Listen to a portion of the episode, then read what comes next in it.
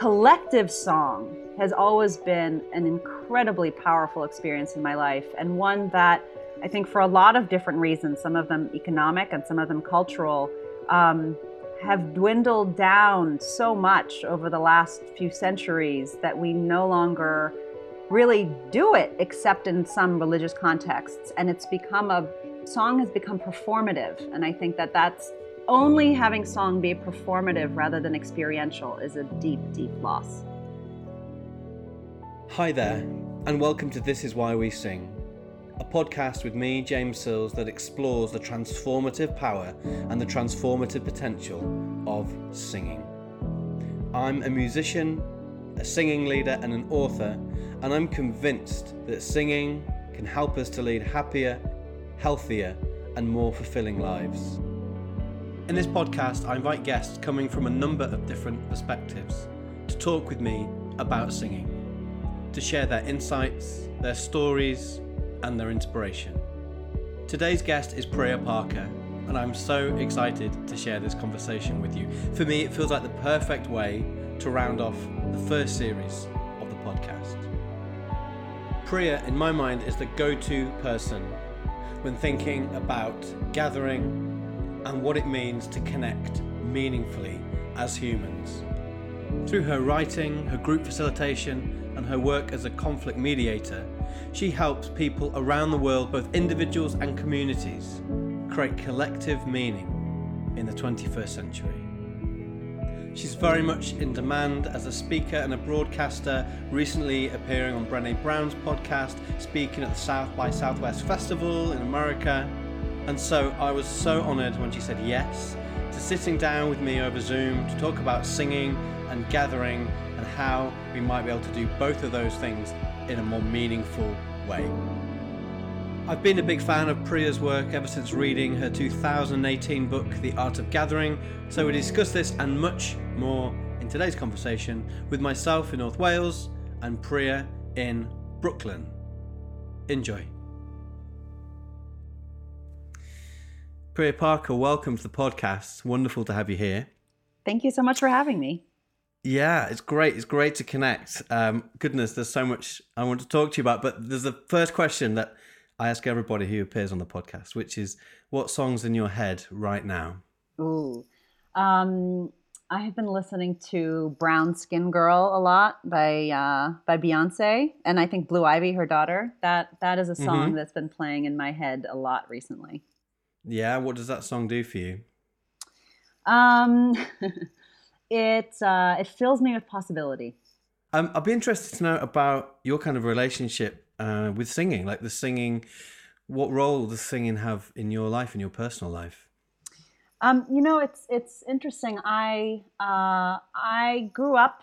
I'm half Indian, half white American, and um, I grew up in a split household. Um, but meaning my parents were divorced and they each remarried. And every two weeks, I would go back and forth between these two households.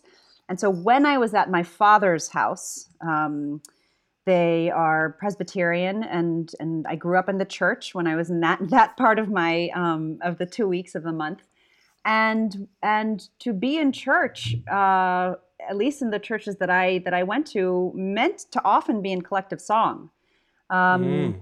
and for me growing up, particularly in the church, it gave a um, a space where it was allowed it was allowed to sing. It was allowed to you know. I remember hearing scripture saying the Lord says it does you know don't sound amazing uh, or sound amazing. The Lord says make a joyful noise. Yeah, and I'm down with that. That's that's definitely my thought too. and so and so one one kind of strain or strand of song for me came through church, um, and I think for me also growing up in a in a kind of many truth household, many truths household, some many conflictual conflictual truths. For mm. me at church, it was in song that I felt the most connection to the divine um, wow. collective song not watching someone sing not not being the soloist but just sort of coming together um, that always that was always very powerful for me um, and, and, then i I grew up. I I played the flute um, in school, and I ended up in high school actually being part in the U.S. There's a very strong tradition of marching bands. Um, oh, yeah. And so a little known fact about me was I was I was not only in the marching band, I was the president of the marching band. oh, I think is this a Priya Parker exclusive? I don't know if this is. Uh, I haven't read Um, this anywhere else. Fantastic. and and then finally, when I was in college, I went to the University of Virginia, and um, I it's in the South in the in the states, and it's a Mhm. it's a campus that was and still is very divided by, defined by race, and um, and I'm I'm biracial, and I was very curious about all of these different communities um, that I both kind of that that that seemed to be so separate from each other in college and I remember I always loved to sing, but I wasn't particularly good at it. And I tried out for a couple of a cappella groups and, you know, didn't make it. And then some, a friend of mine said, Hey, there's this incredible group um, that takes anybody. and, um, and it's called Black Voices. It's a gospel group. Um, come with me to one of the rehearsals. And so I, I said yes, and I, and I went. And I ended up joining the, the Black Voices gospel group um, and sang regularly in it for, for two years. And it was this incredible, um, welcoming experience into, for me, a very different way of, of worshiping. I grew up very much in a white Christian context. I Right. hadn't been exposed to um, a black Christian context, and it was an, ext- an incredibly freeing experience for me. Um, and also, as a as a multiracial person in in the states, it was an incredibly powerful experience for me to again be in song with hundreds of other people and learning new ways of of learning learning songs together of of of moving a moving one's body in into very specific rhythms that for me some of the songs were very familiar because I grew up in the church and some of them were were completely different narratives to songs that I thought I knew but um, but were seen and sung in a very different in a very different way um, in that context and so for me I've always clearly you you asked me the right question James because I clearly have a lot to say about it but to me yeah. collective song has always been an incredibly powerful experience in my life and one that i think for a lot of different reasons some of them economic and some of them cultural um, have dwindled down so much over the last few centuries that we no longer really do it except in some religious Mhm. contexts. And it's become a song has become performative. And i think that that's only having song be performative rather than experiential is a deep deep loss. And i think when i look back at my um, at so many of the formative experiences of my life the ones where i always felt kind of fully alive and like having moments where it's like this is something i want to be a part of were kind of collective practices so whether it's hmm softball or basketball, which I played kind of throughout my childhood quite competitively. Um, whether it was choreographing dances with my friends, you know, in, in our basement, um, whether it was, you know, memorizing Shostakovich, you know, while while as well as like 32 different line formations, um, marching through, you know, the July heat in Southern Virginia. Um, all of those moments when I look back, you know, when I look back at gatherings, when I look back at kind of what I think we can do so much better, they were deeply, deeply informative to me that there are really powerful ways to come together to to to do and to do collective work or and, and- joy. and, and and- it's to do with synchronicity as well, isn't it? It's about uh, synchronizing whatever you're doing with other people Yes. and being being part of that of that flow of, of the greater, you know, uh, the greater kind of way of things, I suppose. but also with Um, with with plenty of space for individual expression right so it's not just Mhm. all melting into the blob there's there's right there's solos there's duets there's there's moments where the strings are you know are are, are raised up and the and the woodwinds you know are are, are kind Yeah, of decreased the there's, forefront. there's so many different ways to still have individual expression um, even within collective synchronicity. And I think that's mm-hmm. that that tension is something that I've always been interested in and I'm and really try to tease out in my in my conflict work. So we've mentioned that we've mentioned gathering. So yeah, if you could maybe define what we mean, or, or rather what, what you mean when we're talking about gathering, and also why it's so important that we get it right. So I define a gathering as any time three or more people come together for a purpose with a beginning, middle, and end. And so a gathering is really it's an event. It's a it's a moment in time. It's something that we are all doing all of the time, even during COVID. It may have moved into virtual or other forms. Um, the Sofa Singers is one of my you know favorite examples of a COVID COVID native uh, gathering. Thank you. Um, Thank you. And but it's it's really it's an event, and it's uh, and I and I it's not the same thing. A gathering is not the same thing as a community. Communities have gatherings, and gatherings can build a sense of community. But what I'm really trying to do as a as a group facilitator, which is my training and my background, is to look at this as something that can be improved. Something that right. you know a, a wedding is a gathering a funeral is a gathering a town hall is a gathering a choir practice is a gathering a choir performance is a gathering right? We're, we're doing this all of the time.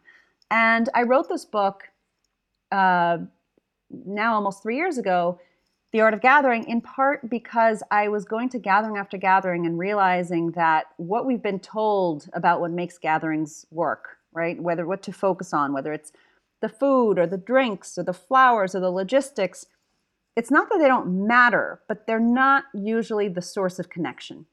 And we haven't been trained to actually create gatherings in simple ways that put connection at the center of, of the experience. And so I interviewed over 100 types of gatherers um, from a choir conductor to a the uh, hockey coach of the of the uh, team Europe um, to photographer to a photographer who has seven minutes with a head of state and has to figure out how to get the right shot with 19 bodyguards in the room. Um, and I asked them, you know, how, how do you create transformative experiences for people? And, and what can the rest of us learn um, to make our everyday gatherings more meaningful? Right, and that and the thing that you you kind of start off very early with is is not confusing um, the category with the purpose. And for me, that was a real game game changer, um, and particularly relating that to my singing work. So could you maybe explain that concept? Sure. I'd, I'd actually be curious to see how it applied to you. um, Great. Yeah. Okay. Well, maybe if, if you could maybe just explain it, and then and then I'll, maybe I'll give you yeah, a couple of, of examples and flesh it out. Definitely. So we tend to think that a, that a category and a purpose and a gathering are the same thing. So what do I mean by that? A, I mean sticking along this line, a, a choir practice right is an is an activity. It's it's a it's a category a, a wedding right a funeral. It's not and and and if anything it's an activity. But you can have a thousand different purposes within a wedding. You can have a thousand different purposes within a practice. Is is in a in a choir practice is the underlying purpose to for each time it may be different to build trust.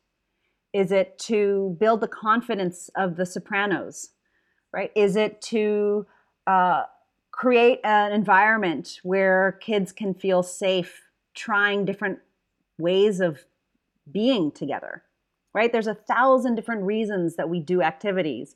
And the best gatherers tend rev- to know. Sorry, go ahead. No, yeah, and so what was it? And it's not about reverting to type and just thinking this is how we always do it. There, you know, and assuming exactly. It's choir practice. Everybody knows it's Tuesday night. Everyone knows why we go to choir practice. It, it, that, that's exactly. what we're getting at here. Right. And, that, and that when you assume that it's a specific activity, we get really stuck in the form. Oh, a choir practice. Everybody lining up in rows, wearing red robes, and holding a scripture. I mean, I'm making this up, but depending on where your choir practice is in the world. Mm-hmm. But yeah, yeah, yeah. When yeah. you don't when you don't have a specific assumption of what it has to look like, choir practice can look like a thousand different things, right? I mean, if you, I have young kids mm-hmm. and recently had them watch The Sound of Music. Like choir practice was skipping through a field, right? Learning, learning, learning your scales, holding a picnic basket, experiencing freedom that your father never gave you within the walls of a four, you know, of of a house. So uh, what what you're describing really really resonates with me because in, in, my work as a singing leader i come across preconceptions all the time about what choir is you know on the one hand mm. it might be mm. wearing very formal clothes um, and singing you know like the hallelujah chorus okay mm. reading from sheet music or on the other hand it might be something like pitch perfect you know where you're kind of doing backflips and singing in 10 part harmony and whatever um, and uh, which are both great. I mean, you know, I'll try everything.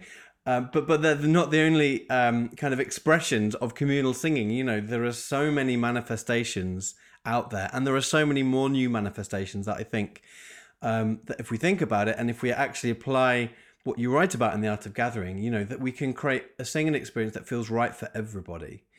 Um, and so, yeah, just maybe to, to give you um, an example. Um, I think the about six months after I read your book and and um, was lucky to be at your workshop um, in New York in two thousand yeah two thousand eighteen. Uh, I set about working with my local pub. Um, really fantastic local pub draws lots of different people in from from the area. Has like big fire, you know, big open fires um, at Christmas hmm. um, and kind of winter time. It's very much um, like a hub for the community. Um, anyway, I thought, well, let's bring let's bring singing into this into this space. Mm. So let's um, let's. I, I, then started to think about well, how might I, I bring singing into this space that isn't okay, you know, this is going to be a, a, kind of a formal choir and where we, you know, like you say, we, we sit in rows and, and it's very formal. And I thought, I want to reach people who like coming to this place, like feeling the community, and actually might want to engage in singing rather than doing it the other way around, rather than let's create a singing event and find people who might want to come, if that if that mm, makes sense. So let's beautiful. bring singing to these people who who are already here, and yeah, and so then I started a monthly. Um, I called it the Glyn, the Glyn Arms Pub Choir, just because there's a bit of a shortcut. And people were like, okay, so there's a choir in a pub. Like, how is this going to work? And basically, in fact, it was the format that pretty much laid the foundations for what I do at Sofa Singers, which is we learn um, a classic kind of song. So I was very explicit about what type of songs. So like one month it'd be like this is David Bowie month, we'll do one or two David Bowie songs. Then we might do, uh, you know, um, some Beatles songs or whatever. So it's kind of classic songs. Um, I don't put anyone in any kind of part, so it's not like what voice part are you. There's no solos. Like here's this harmony if you want to sing this harmony. You know, bring your drinks in. Um, and actually, it was part of the pub experience. So the, we were kind of in a room, but then the bar encircled kind of the room. So we had other people who were kind of drinking who would then just drift in and, mm. and join it. Mm. And so it felt to me like I was it was kind of creating a new a singing outlet that I don't think the people who who came to the pub choir would necessarily go out and join an existing formal choir. Right. But because I made it kind of quite clear that this actually isn't about singing, it's about being in you know in in in this pub. It's about um, it being informal. It's about celebrating song and having fun. And you know, like at Christmas, it was just like packed to the rafters, and people would bring their kids, and um, yeah, it, it was a really really lovely thing. And it, it was a drop in, so you didn't need to come every month. So it didn't have the trappings of, of a kind of a formal choir where you have to attend a number of performances, you know, uh, rehearsals, and then do a performance.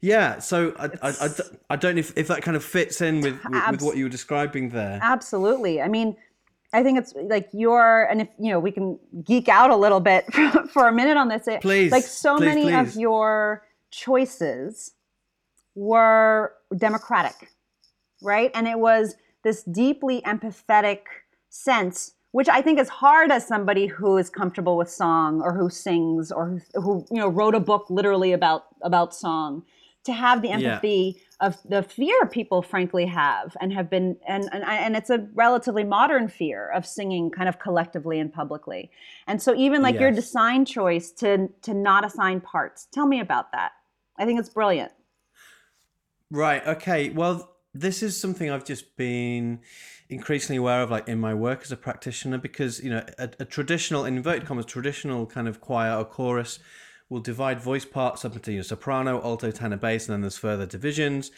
Um, according you know to to the range of your voice and, and then you're assigned a certain place and then that then has its own kind of connotation. So like for example if you're a bass you won't often get the tune okay? If you're soprano you're often cracking out the melodies and whatever.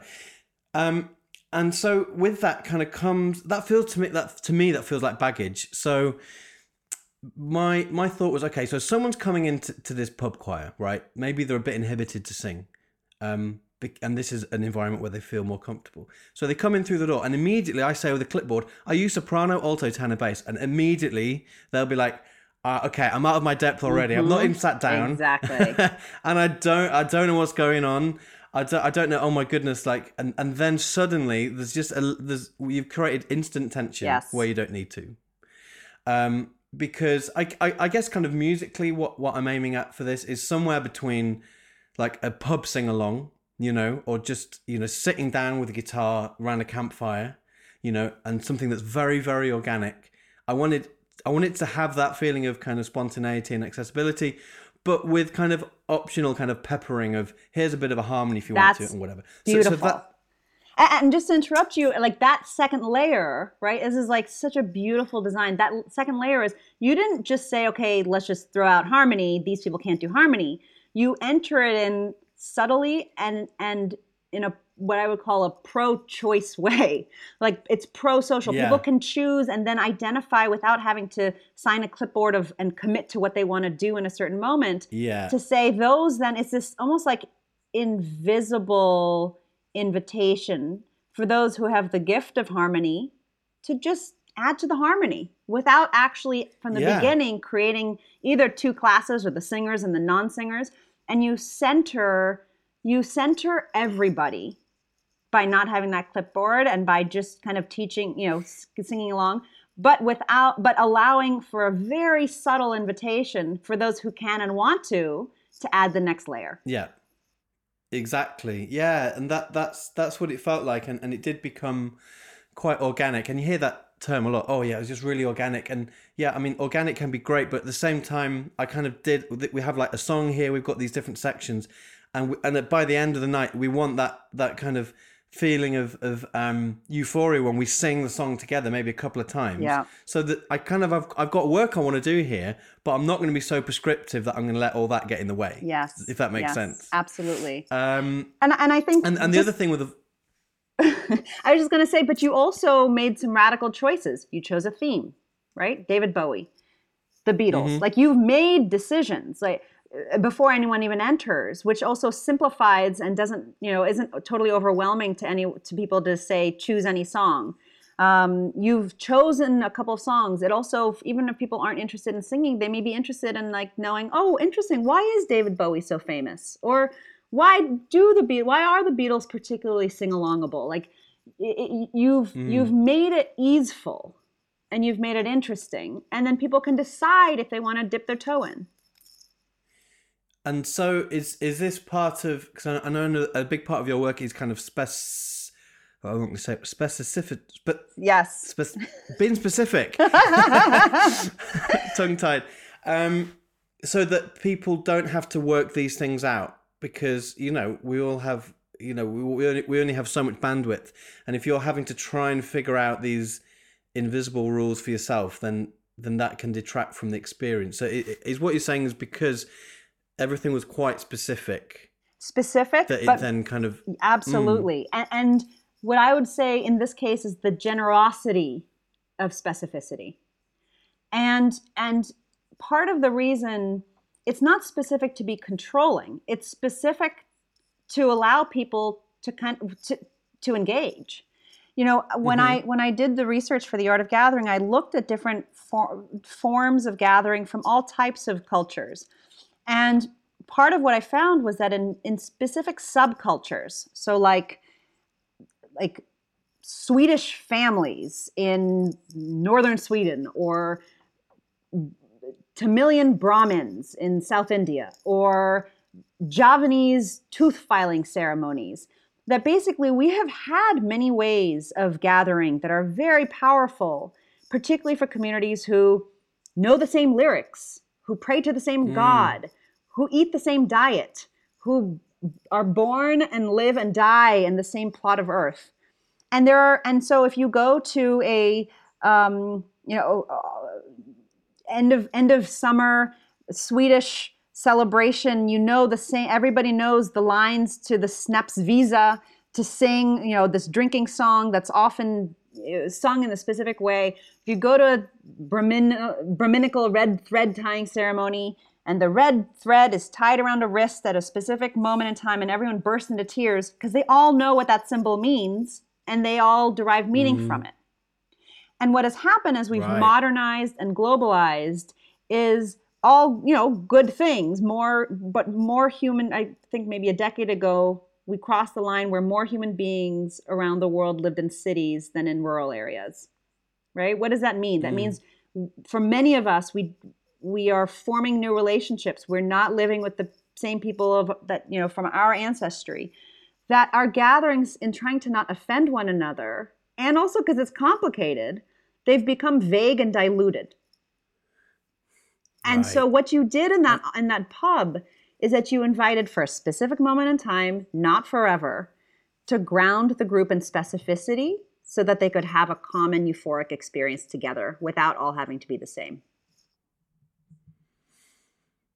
and with a pint of beer or glass of wine in your hand as well. Absolutely. Which for a lot of people, you know, if we're talking about people being inhibited about singing, actually might have just slightly eased them in. Um, so I guess I guess like the context of that felt important as well. You uh, know, uh, the fact it absolutely. wasn't a pub. And it that it's a beloved familiar. pub. Exactly. And that and that it was sort of like this mix of New York New York Magazine, a wonderful magazine here, has this like has this thing like high low, like highbrow lowbrow, like and the mixture of the two. And I think what what you did is you you you were mixing contexts, right? A choir in a pub, right? Mm. It's it's it's sure, it's right. funny, but it's also it's allowing everyone to kind of like unbutton that one that top collar, that top button. yeah. um, and I think you know one of the things that I looked at in my research was was collect like collective mechanisms that allowed people to be together outside of just having conversation. So like Snapsvisa in in Sweden, which are like very specific singing songs that that are a way that you you know I'm told that if you grow up in specific places in Sweden, you know all the songs, you know all the lyrics. In the U.S., we have some of this sort of equivalently like the Electric Slide. Um, which is a collective song that people may roll their eyes at. Um, but at weddings is one of the few times everyone can get onto the dance floor. The majority of the people can get on the dance floor and they all know the same steps. Or um, like there's a country song. I forget. I'm forgetting the words of it. It's like "Don't break my heart, my achy breaky heart. I just don't think you'll understand." Oh but like, yeah. You know, th- there's like steps to that song. The Cupid Shuffle. Like there's a dance. There's a step to that song. We have in different sub communities ways to basically have an entire group collectively participate in a structure. And that is a really deep source of joy and belonging. And I think the, the goal of modern life and the, and the hardship is that we, we need some new structures because we're all now mixing together, which I think, and as a product of that mixing, is a good thing, but it takes work. And it takes to kind of reimagine um, old ways of doing things. I guess is what you're saying. You know, it, it it needs us to be creative about the way that we gather, but also then to create to create meaning. You know, in the 21st century, I guess a bit like I don't know. I I, I just made me think about um about sea shanties. Did you get that yes. whole TikTok thing at the beginning of the year? Yes, completely. Uh, what what what was your take on that? Oh my goodness. I just, I was so moved by them. And to me, I think it's such a powerful example of the of collective song and of modern remixing. So like yeah. if you listen to that just like first of all like the ancient beat, right? It's like he's like he's yeah, literally just yeah. like he's pounding the table. It's like a simple beat. It as as far as I understand, these were like worker songs. They were time passing songs. They were songs yep. sung in part to keep a specific rhythm in like repetitive work, right? Whether you're whaling, mm-hmm. but they were also, if you listen to the lyrics, like songs of longing, right? Like one day the mm. when the when the tugging is done, when the tugging is done, we'll take our we'll take our rum and go. Or there were songs. So to me, it was like this beautiful example of a very haunting music that was about like wayfinding and passaging and being in this tunnel right. of covid together. And then and then watching people around the world add their electric violin or exactly. And, and, and like and the harmonies. And the harmonies and and then like the cats you know the cat videos always a cat video like doing the techno remix version. Like it yeah. was this moment of like to me great joy and beauty and also aching like the the melody and the actual notes was like mm. it's this mm. deep song of collective longing but also of saying like we are in this together for this moment and we will sing yeah and and it was just how organic it was i mean i'm not on tiktoks and i don't really properly understand it yeah me either um, but I just it really really filled my heart with joy because it felt so organic, so spontaneous, and just a, a, it felt like a genuine expression. I mean, you know, you, I, I see lots of sea shanties groups who kind of go out, you know, who like dress in all the nauticalia and they sing songs on the concert stage. And for me, uh, that's great because it's keeping the songs alive, but it's not really getting kind of to the core of what of what those songs are about. But actually, mm. the, there was something that felt really genuine about the expression of the way that that song, The Wellerman, kind of just gained this global momentum and people were adding their own voices. And it felt very, yeah, I don't know. It, it, it, it for me, it kind of felt more kind of meaningful in 2021 than it might be just, you know, four blokes standing up and singing it in a concert. Does that make sense? I think that it, you know, like anything that goes viral, it hit it hit a very it hit a specific moment um, that then there was a I think there was a celebration also of of all of the different you know Zoom videos being added and spliced in and adding harmony over Zoom at this moment where we were we were all like on one too many Zooms and then seeing the creative mm-hmm. spirit right of a again a very simple rhythm and if you like if you if you want to geek out on the music a little bit it's also it was a it, like it's not a it's not an accident that it was a that it was like a worker song right? Which means like there's a collective beat. It's a beat that's pretty simple to carry. The song well yeah it's the, the right? unifying beat yeah. The song the language is simple. Like i have young children. They know the words to like the entire you know they they they know the words to the chorus um, and they learn them pretty quickly. Like it, it, all of these things sort of came together and it was and i think tiktok in general during the pandemic in so many different ways have been repetitive explosions of joy and humor and just kind of mm. like release um, and to me the sea shanties is one of the like most iconic examples of of of that and of so much of what you write and talk about and it also goes back to what we were saying at the start of the conversation about how over the last couple of hundred years we've kind of lost that sense of collective singing. And, and and part of that is because if, if we look to songs like shanties and, and traditional music in, in, in general, if we you know look at it as kind of a broad category, you know globally, you know the musical material is such that people can join in for you know um, without any kind of musical training without having really heard it before. You know they're very singable. You know musically they haven't got a big range um, quite often they might not have any harmonies or whatever. And and so it lends itself. It's a bit like you know the, the songs that we sing to our kids you know a bit like nursery rhymes or whatever. Yes. you know they're, they're very very singable.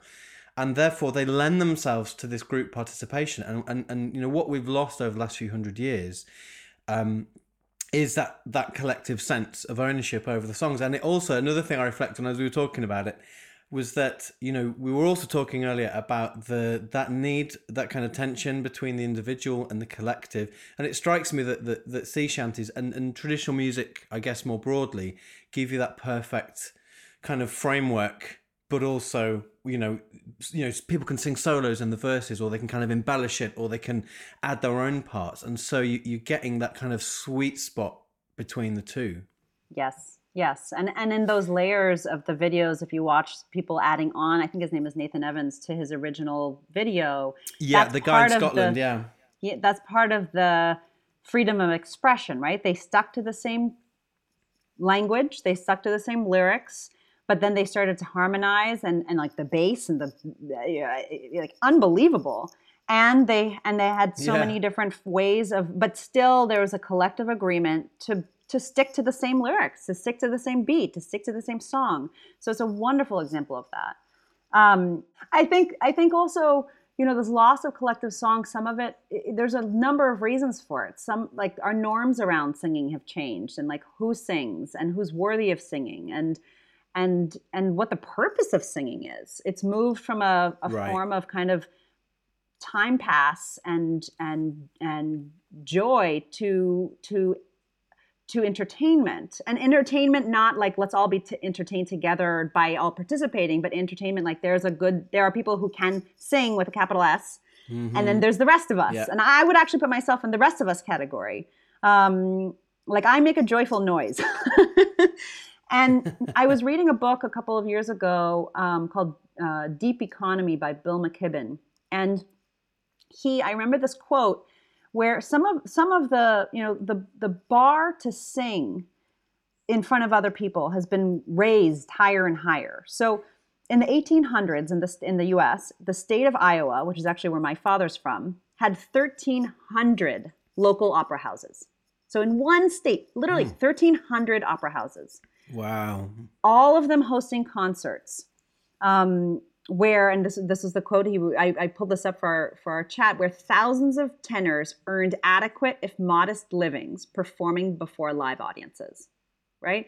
So wow. 1300 local opera houses which means first of all it was much more normal and ubiquitous to to be an opera singer like just very factually right? There was literally more jobs. They had 1300 yeah. houses to fill you know, right? Multiple nights a week and now and and now I, I, Iowa I think has one opera house, two opera houses. So the consolidation of who gets that one spot, right? Just yeah, frankly, economically, exactly. Mm. Um, and I think and I think part of what's changed is who we've what we sing for and who we who we kind of deem worthy of song uh, yeah, and, and I think so much of it, again, I think I mentioned earlier, comes down to permission. Like people feel that they need some kind of permission to sing. And what I've kind of reflected on is that if we, you know, we've talked a lot about kind of singing specific context, you know, so, you know, choirs and um, where we're coming together specifically to sing. But if you zoom out from that, if I think about my childhood, um, singing was part of it, but I didn't really think of myself as a singer at all. You know, I sung with my dad at the football matches at the top of my voice, mm. you know, because they were my team and I needed to sing for for my team, you know, and it was a it was it was that collective collective release. I used to go to church in my village and I would, I would sing in church with my mum and with my friends. And for me, that was like a function of me being in the community. Yes. Um, growing up in, in the village. And then when I got older, um, I uh, joined, you know, formed a band with my with my mates. I remember there were three piece guitar, bass, and drums, and they didn't have a singer.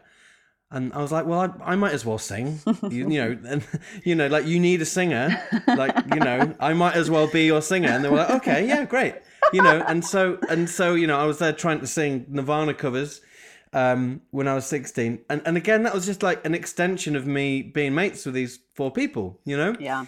And and and that's kind of that's still the lens that I see singing through. Is that essentially? I, I think it can be for anybody. It can be just an extension of the community that you're in, or a function of that community.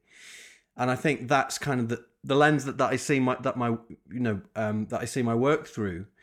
So for me, there's never been this kind of huge kind of kind of chasm between you know between a kind of professionalized singer and, and everybody else. I kind of just got on with it for about you know 20 years before it kind of i really realized the resonance of that but if i compare that to my kind of instrumental kind of journey um you know when i studied uh, trombone through university that became because i was so that felt so pressurized and became very um you know there was a lot more pressure on that um, in terms of technique, then that suddenly became something else. Yeah. And and, and something that wasn't perhaps as much from the heart and uh, and maybe competitive. But then I realized that's how people then feel about singing. So I feel like that there's still so much work to do. I mean, I mean, I but think it's great to have other people like you batting batting for my team.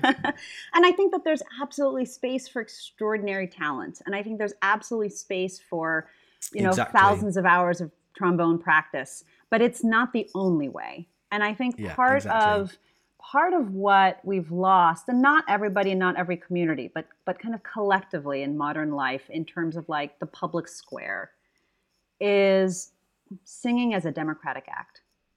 Mhm. And um, you know, there's a there's a wonderful choir here in New York called the Resistance Revival Chorus, and they they I, I believe their origin story was actually the Women's March um, in, in in Washington D.C.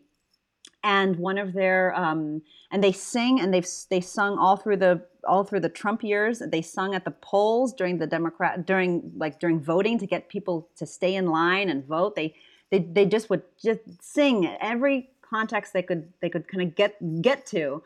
And one of their quotes is I think it's um, a Harry Belafonte quote that's actually from the civil rights movement that said, and I may not get exactly right, but I think it's when the movement is strong, the music is strong. Right.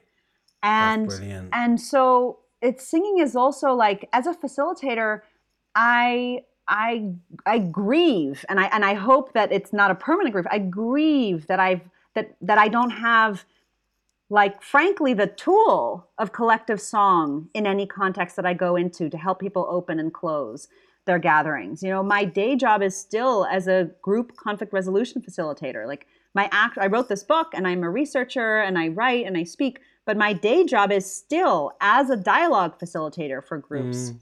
And so as a facilitator, like I use as any, you know, as any facilitator does, the many tools that one has to to try to bring a group together. And the fact that song is not in in some contexts it's completely uh, like uh, still considered something people do.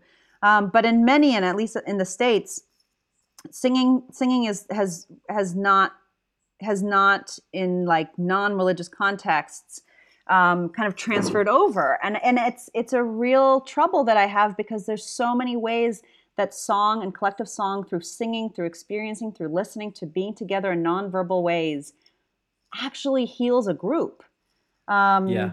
and so i really you know the the i think of you as a, a very much as a translator and as a bridge that's using your your your voice to um, not just create permission but to create real practice whether it's the sofa singers or at the pub to to kind of remember that to sing is is human um, Yeah, and bringing back the small s of song Yeah.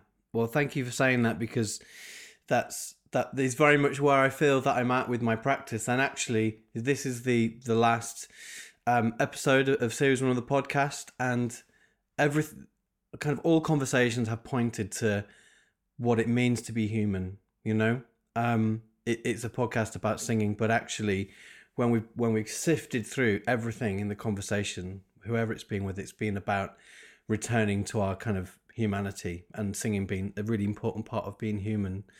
Um, and so, yeah, well, i feel like we're kind of on this quest together, Priya. Just, just give me a call. You know, if you need someone to lead some singing, you know, you've got my number now.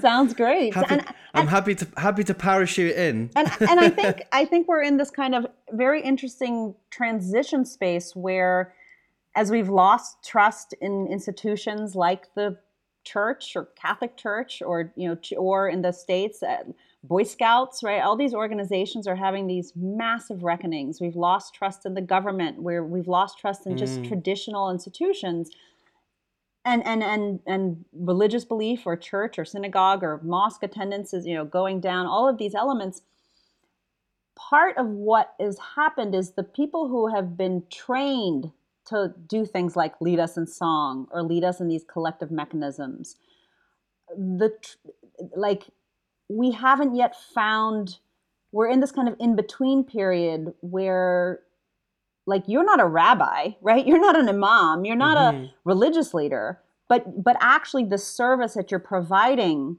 is kind is like a democratic modern version of what mm. people leaders within these sub communities used to be trained for, understand how mm-hmm. to do, were trained for generations around, had a very specific craft and source of pedagogy, and we're kind of it's almost like the old system has been breaking down for you know decades if not centuries.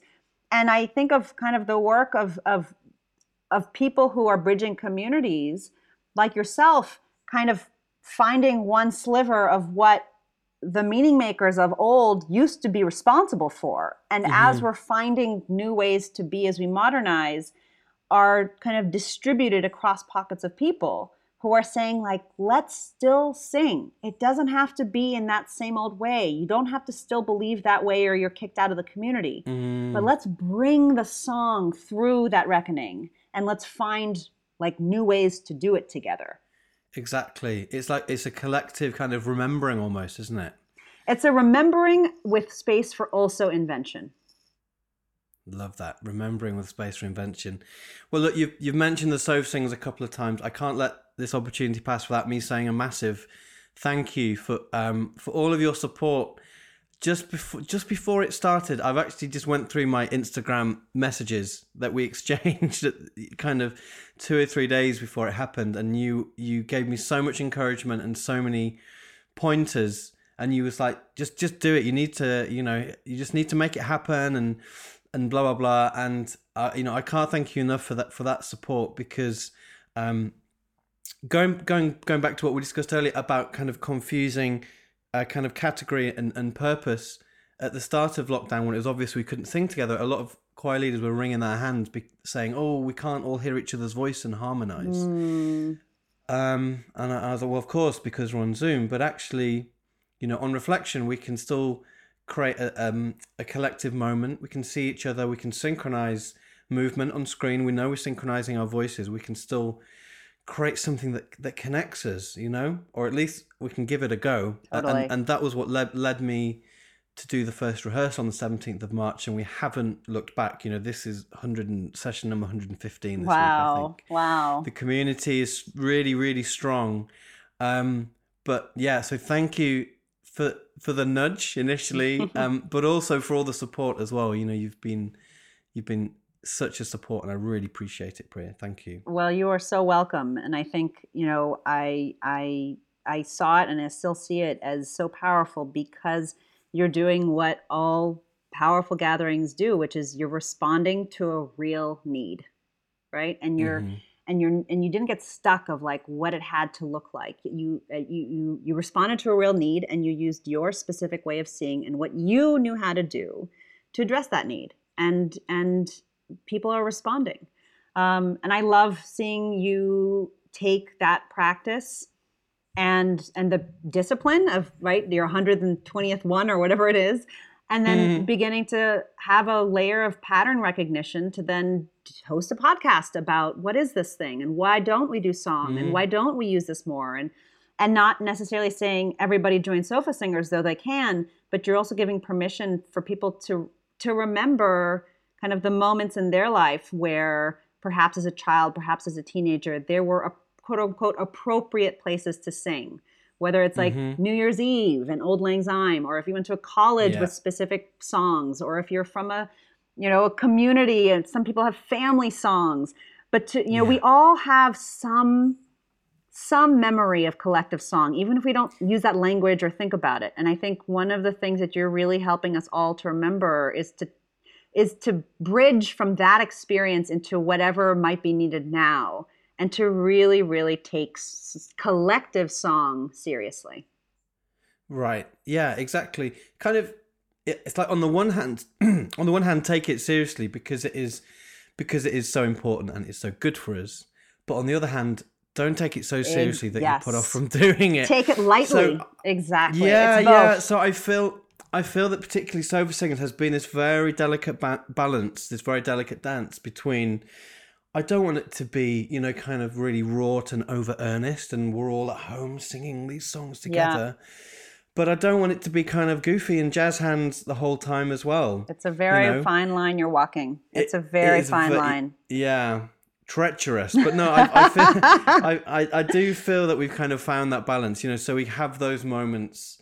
Um, you know, where we can be fun and really playful, but then we do have moments where we zoom in and and and what you know and, and we can kind of just appreciate the you know how amazing it is to have 400 people on a zoom call all sharing their energy you know? So yeah it's like many things isn't it, as we've discussed it is a, is a fine balance.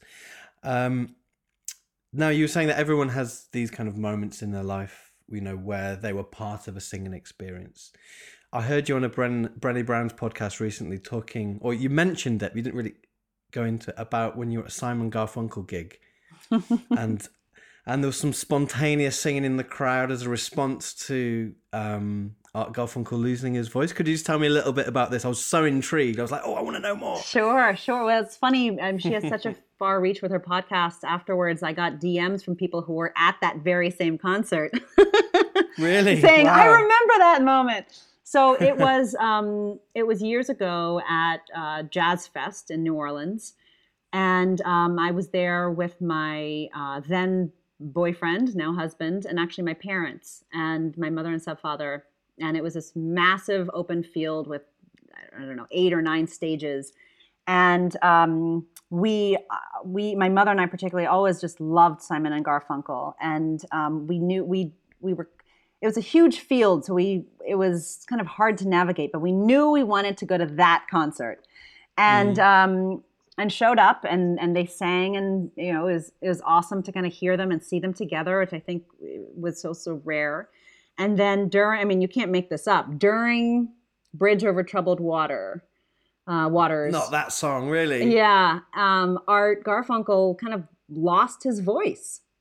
Wow. And he um, and he tried a few times, and then we could hear it. was just shot, like he was done. And um, and it was a small like moment, and then the entire like thousands of people just began to sing his words.